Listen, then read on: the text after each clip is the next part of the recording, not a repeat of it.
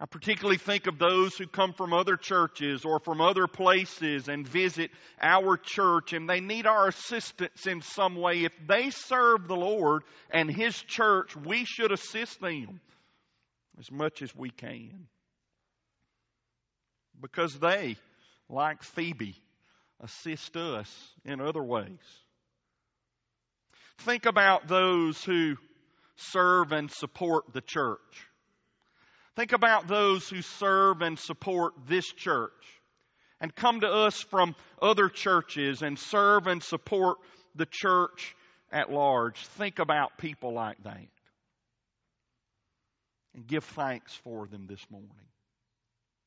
Second, give thanks for those in the church who work with you and protect you. Give thanks for those in the church who work with you and protect you. Look at verse 3. He says, give my greetings to Prisca. Now you may better recognize her by the name she's called in the book of Acts, Priscilla. Give my greetings to Priscilla or Prisca and Aquila. And they're sort of prominent characters or figures in the early church as it's recorded in the book of Acts. They were originally residents of Rome, but at some point the Emperor Claudius made all the Jews leave, and they, being Jewish, had to leave, and so eventually they made their way to the city of Ephesus, where they were with the Apostle Paul. And they literally worked with Paul, didn't they? They were tent makers. He lived with them. He worked with them.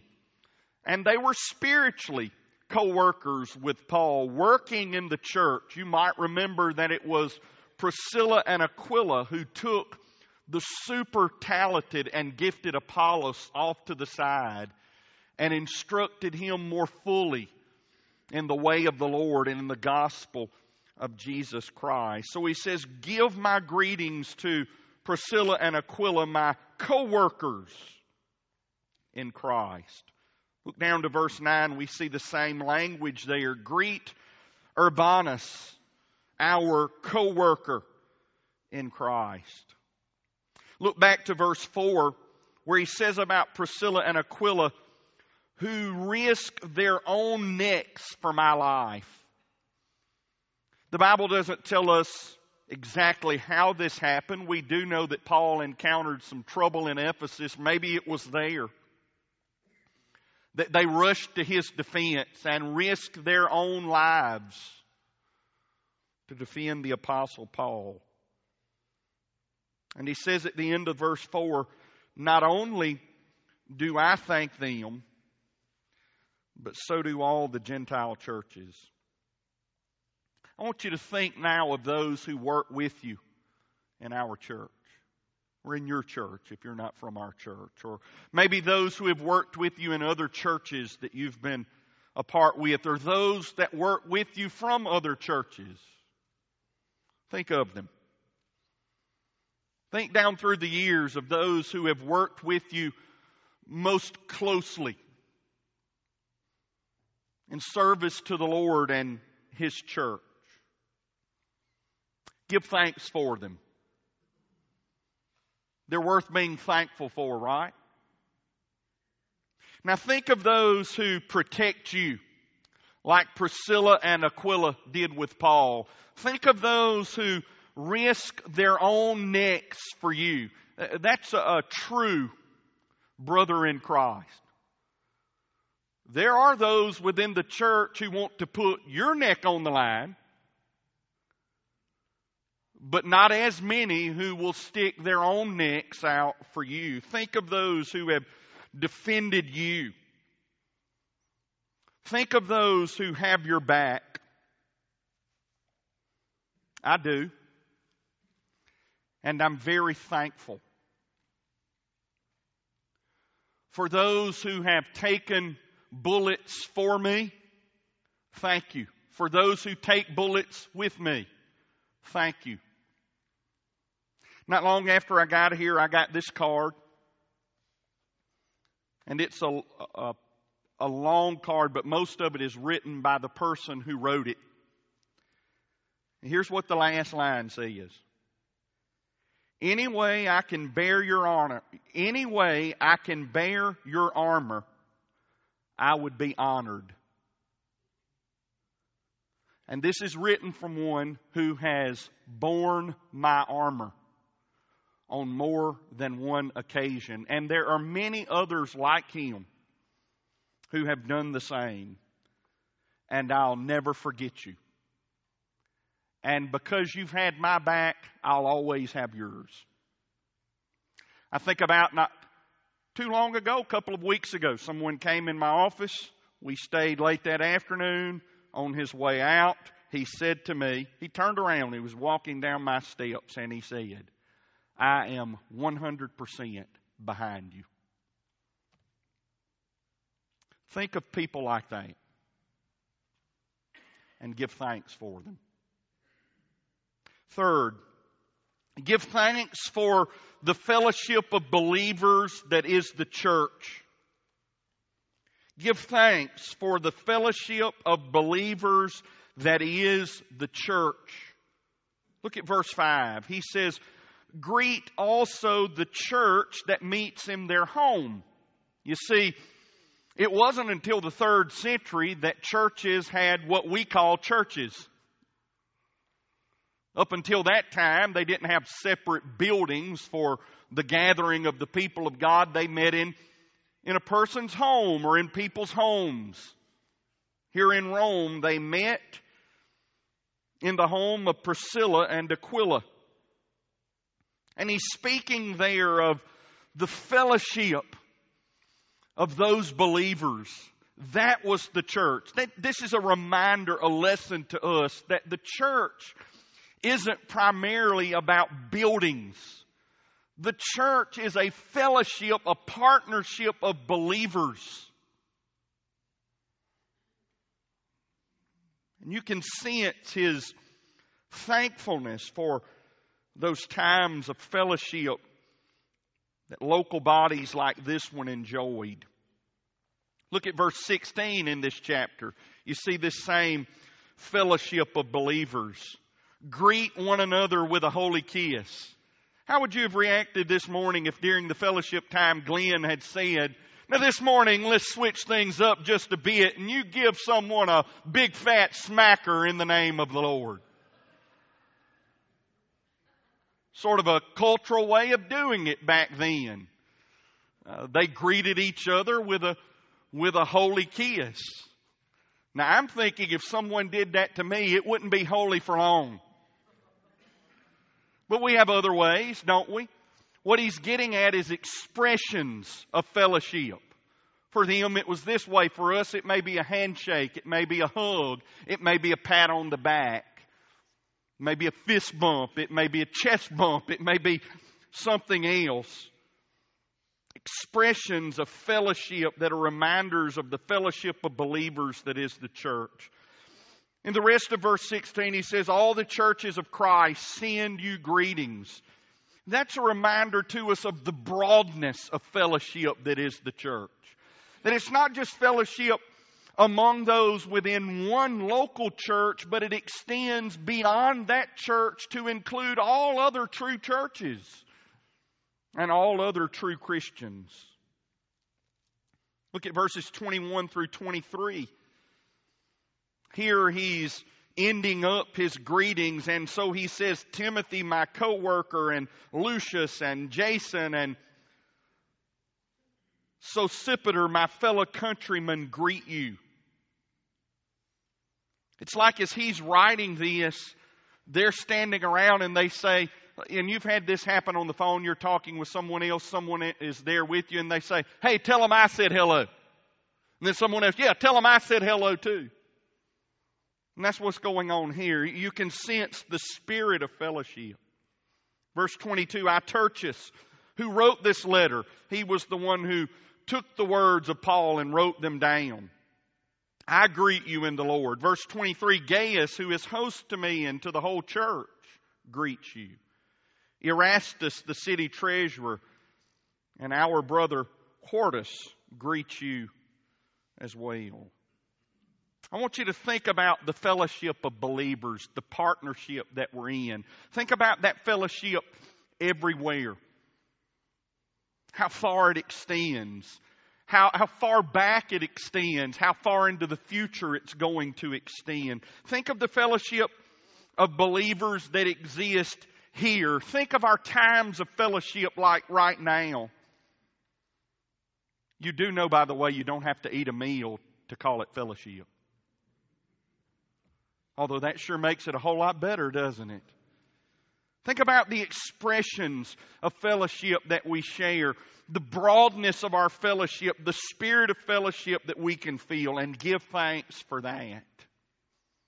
Fourth, give thanks for those in the church who have a special place in your heart. Give thanks for those in the church who have a special place in your heart. Look at verse 5. The second part of it.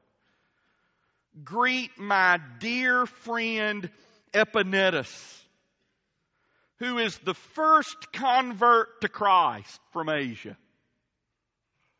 You see, this was a guy Paul calls him out because he had a special place in Paul's heart. He was the first convert to Jesus from that area, that particular area of the world. You know who the first people I ever met from this church were?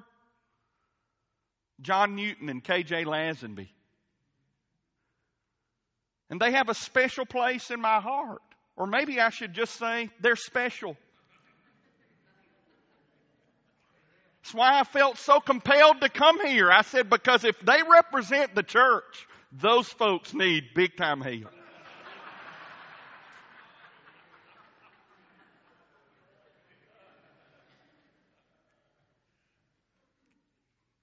Now think of those in our church who have a special place in your heart. Give thanks for them. I can think of so many down through the years from churches that have a special place in my heart. I can think, and I am thinking of so many of you. And for many different reasons, you occupy this special place in my heart. And I am very thankful. Fifth, give thanks for those who work hard for you and the church. Give thanks for those who work hard for you and the church. Look at verse 6. Greet Mary,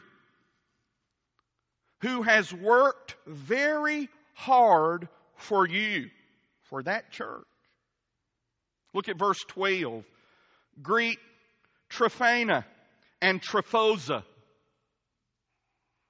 Sounds like a line from Laverne and Shirley theme song, doesn't it?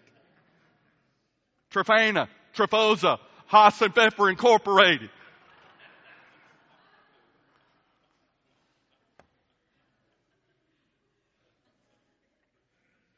Some people suggest that this indicates that they were twin sisters.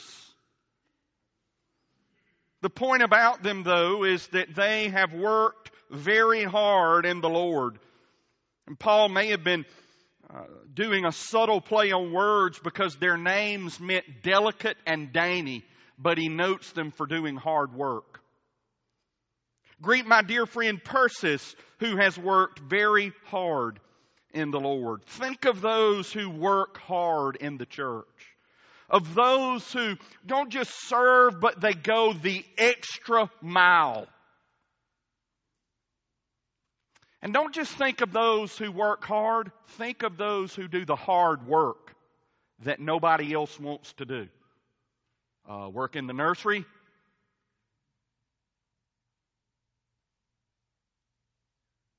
And on we could go. Give thanks for them. Sixth, give thanks for your close friends in the church. Give thanks for your close friends in the church. Look at verse 8. Greet Ampliatus, my dear friend in the Lord. Verse 9. Greet Urbanus, our co-worker in Christ, and my dear friend Stachys. Look at verse 12. Greet my dear friend Persis. Think of your close friends in this church.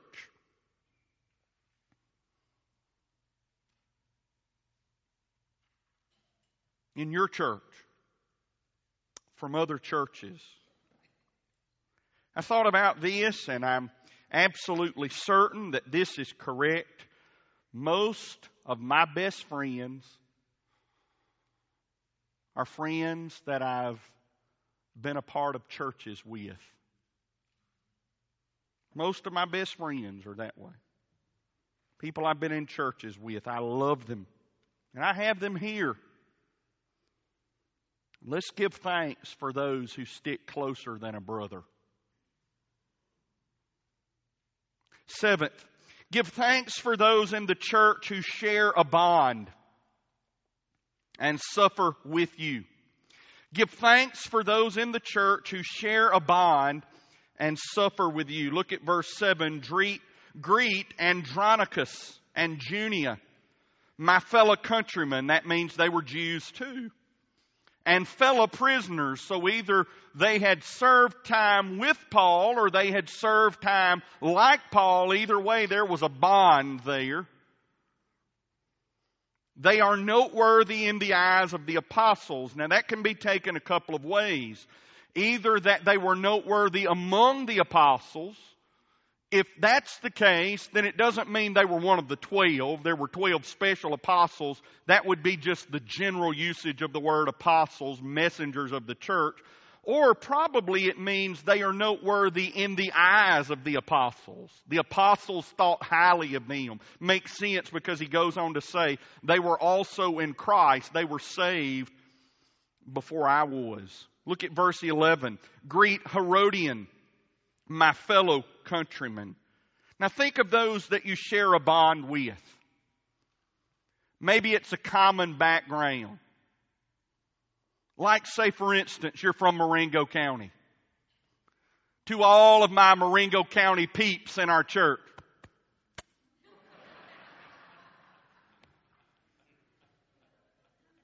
Everybody can't be from the best place, can they? Maybe it's a common interest that you share. And look, we ain't fooling anybody. I see how the Alabama fans all get together on Sunday morning, and the Auburn fans, and the Ole Miss fans. And I see John Estes and Gregory Jenright get together and lick their Florida wounds every once in a while. Maybe it's a common experience. A good experience. Or maybe a not-so-good experience. Give thanks for those that you share a bond with. Now think of those who have suffered with you. Or who maybe suffer with you right now. They're suffering with you. They're right there. I think of those who were with us when my nephew Quinn got killed in the car wreck. Right after he died, I remember getting off the elevator and there was Glenn. I remember Jason coming down the night he had the car wreck. I remember Terry Chapman being at the emergency room in Mobile when I got there. I remember John and K.J. being down there. I remember many, many others coming to the funeral. I think of those who have been with us and in all of the times when my dad's been sick and Cheryl's dad. And I'm thankful for you. Give thanks for those who suffer with you. Eighth, give thanks for how Jesus makes us part of the church. Give thanks for how Jesus makes us part of the church. Look at verse 10. Greet Apelles, who is approved in Christ. You see, it's being approved in Christ that makes us a part of the church. It's not because we're so approvable, it's because in Jesus we are approved. In verse 13, greet Rufus, who is chosen in the Lord. That makes us part of the church. We're chosen to be a part of it. So give thanks for Jesus. Give thanks for approval in Him that makes us part of His body and His bride. Give thanks for being chosen in Jesus to be a part of His called out ones. We can also give thanks for those He makes a part of our church. Like He had made Apelles and Rufus a part of His church. We've had some recently. We have more that are on the way. Give thanks for those. Maybe the language here is speaking of how Apelles and Rufus were choice servants of God. Proven. Give thanks for those two. Ninth, give thanks for special families in the church. Give thanks for special families in the church. Look at the second part of verse 10. Greet those who belong to the household of Aristobulus.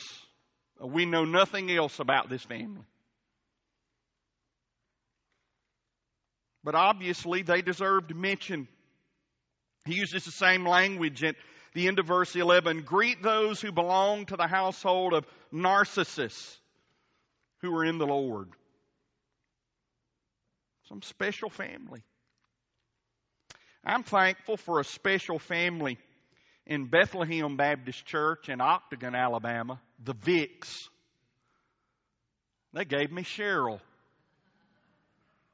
They are a special family in that church. But you know what? They don't know it. And they don't think it. That's what makes them special. It's like that old country song, She Don't Know She's Beautiful. It's what makes them a little more beautiful, right? We have some special families in our church, don't we? It's not because they think they're special. You know, those that do aren't all that special. It's not because they know they're special. It's not because they demand special treatment. But they're special. I'll tell you what, all of you families that are here this morning, you're special to me. Now, don't tell that to those that aren't here this morning. I love the families that come. Give thanks for special families in the church. 10th, give thanks for those in the church who are like family.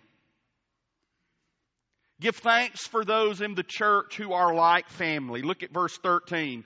Greet Rufus, chosen in the Lord, also his mother and mine. Now, Paul's probably not talking about his literal brother and his literal mother, but he's speaking of a woman who was like a mother to him. And a man who was like a brother to him. I grew up envying my friends who lived around their family, their cousins, their aunts, their uncles, their grandparents. I never did. 4 hours was as close as I ever was to anybody in my family. But you know, God gave me grandparents and aunts and uncles and cousins and brothers. I always wanted a brother. I always wanted to get rid of a sister. God gave me people like this in all of the churches I've been part of, and it's the same here. My kids have said to me on more than one occasion, individually, not knowing what the others have said, you know, Daddy or Dad, K.J., Mr. K.J., he's like another grandpa to us. And I agree, he's like another grandpa to me.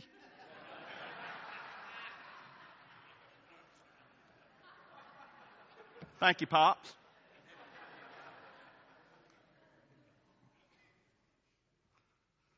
KJ, Cheryl says he's like my boyfriend because he carries me out to eat once a week.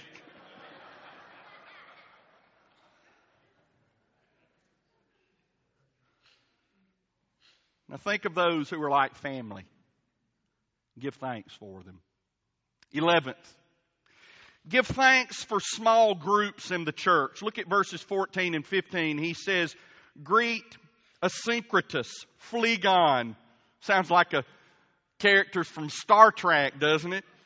Hermes, Patrobus, Hermas, and the brothers who were with them. We don't know anything about them, but they were some small group in the church that had a connection. Maybe they were a house church themselves, split off from the church at Rome. Verse 15, a similar group greet Phlegon and Julia, Nereus and his sister, and Olympus, and all the saints who were with them. Small groups are like small churches. That's where relationships are built. That's why every one of us that are members of this church should be a part of some small group. In particular, a Sunday school class, if we can. Give thanks for small groups. 12th, give thanks for the spiritual ability and success of the church. Give thanks for the spiritual ability and success of the church. Look at verse 19. The report of your obedience has reached everyone. This was spiritual success. They had obeyed the gospel. In keeping with that, they were obedient followers of Christ. The news of that had spread all around. It created for them a wonderful reputation, one that Paul had even heard about. He said, because of this, therefore I rejoice over you. I'm thankful for you for this reason. And this goes back to his opening comments in writing the letter. Chapter 1, verse 8, he said, first, I thank my God through Jesus Christ for all of you, because the news of your faith is being reported in all the world. Several weeks ago, I was preaching from chapter 15, verse 14, and I thought of you all that time as I was getting ready for it. Verse 14, it said, my brothers, I myself am convinced about you that you are full of goodness, filled with all knowledge, and able to instruct one another. And that's the way I feel about you. I sit down there sometimes and I listen to various folks from our church speak on something's behalf, and I think, wow, we have a lot of talent, a lot of ability in this church. It's not always that way. Makes me rejoice. Makes me very thankful. Give thanks for the spiritual ability and success of the church. 13th, give thanks for the warnings of God we receive in the church. Give thanks for the warnings of God we receive in the church. Look at verse 19, the second part. But I want you to be wise about what is good, yet innocent about what is evil. This is a warning. Do you take it that way? It's a warning from Paul because he's inspired. It's a warning from God to this church. The warning is, be wise about what is good, be innocent about what is evil. It sounds very much like a well-known quote from Jesus, where he said in Matthew chapter 10, verse 16, be as wise or as shrewd as serpents, and as gentle or as harmless as doves. Sometimes the people of God get it just the opposite, don't we? We read about a time like that recently in our Sunday night reading. Jeremiah chapter 4 verse 22 says, my people are skilled in doing what is evil, but they don't know how to do what is good. Well, that's why we have a warning like this. God's saying, hey, you need to be all about skill in the doing of good and all about innocence in the area of evil. Think of God's warnings that you receive in the church. Think about warnings that you have received in the church that have kept you from doing certain things or becoming a certain person. Warnings like the passage we studied last week in verses 17 and 18 about false prophets. As you think of these warnings, give thanks. 14th. Now, how many of you thought that I'd be saying that before 12 o'clock or 11 o'clock this morning? Maybe 12 o'clock you did. 14th, give thanks for the promises of God we learn in the church. Give thanks for the promises of God we learn in the church. Look at verse 20. The God of peace will soon crush Satan under your feet. That's a promise. A promise for the future. A promise that goes back to the most essential promise of Scripture, that in Christ, God will make everything right one day. That in this world of war and fighting and struggle, even internally, God will bring peace, wholeness. Another word the Bible uses for this is new. He will make everything new again. The Creator will recreate. You know this specific promise here in verse 20, the God of peace will soon crush Satan under your feet. That ought to sound familiar to many of you. It goes all the way back to an early promise in Scripture, Genesis chapter 3, verse 15, when after the fall into sin, God spoke to Eve about a seed, a child that would come from her, and He said about that child, He will crush the serpent's head. And He has. It's done. It's finished. It's a certain promise. We don't experience all the reality of it yet, but it's been done, so it will be done. Just as all the promises of God are certain, this one is. Now I want you to think about promises like this one that you have learned in church. And give thanks. 15th, give thanks for the prayers of those in the church and the grace of God to the church. Give thanks for the prayers of those in the church and the grace of God to the church. Look at the last part of verse 20. It says the same thing in verse 24. We'll just read it here in verse 20. The grace of our Lord Jesus. In verse 24 it says, Christ be with you, or be with all of you. Paul was praying here. He was praying for God's grace, the grace of Christ, the grace that comes through Christ to be with the church at Rome. I want you to think of the prayers for you from people in this church. Prayers that are ongoing, prayers that have been done in the past, prayers from the people of God in other churches. Give thanks. And give thanks for answered prayers. Like this one. Paul prayed that the grace of God would be with the church at Rome. That prayer was answered. Because you know the grace of God is with the church. The grace of God is with all of us, with every church, every true church. The grace of God is with every born-again believer. The grace of God is with us. It's with you, believer. It's with our church. Give thanks for God's grace, for His favor that's unmerited. As I think about things to give thanks for, one of the first things I think about always is the church and the impact that it's had on my life. And I am thankful. I mean, genuinely thankful for the church.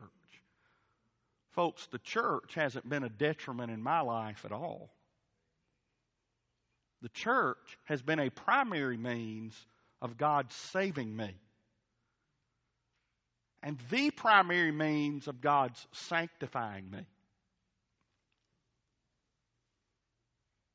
As I think about this church, about you, and about us, I am very thankful. I love you. I love us. And I give thanks. I'm sure you feel the same way. the very least, I'm sure that you should. Join me in this Thanksgiving season in giving thanks for the church. You know, the church is the body of Christ. It's His bride, His family, His kingdom. And we become a part of Him, His bride, His body, His kingdom, through realizing that naturally we aren't. Because we're sinful, we're sinners. We disobey God. We did it when Adam did it, and then we turn around and do it in our own lives. And this sin separates us from God. It places us under the wrath and the judgment of God. It makes us an enemy of God. And when we realize this, we should be sorry and broken and humble.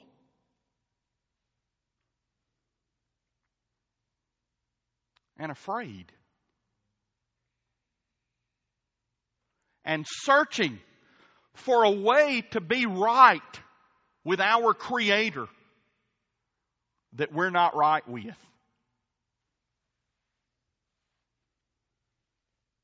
I say we should be searching for the way to be right with Him. You know that way is Jesus. If you don't, that way is Jesus. He's the only way. Turn from the way you're going in life. And look, apart from Christ, we're all headed in the opposite direction of God. Some just go faster than others. We're all headed in the wrong direction. Turn from the way you're going, if you have not, to Jesus. Seek mercy and grace and forgiveness from Him. Place your faith on Him to be forgiven, to be made right with God, to receive eternal life. You can count on Him because He and He alone is Lord and Savior. He is the only one who's lived a life that lived up to God's demands, who died on the cross to take the punishment for sinners, who conquered death by rising from the grave. If you'll trust on Him to save you, He will save you. And He'll make you a part of His church with all the benefits that are a part of it. And then you can join the rest of us in giving thanks for the church.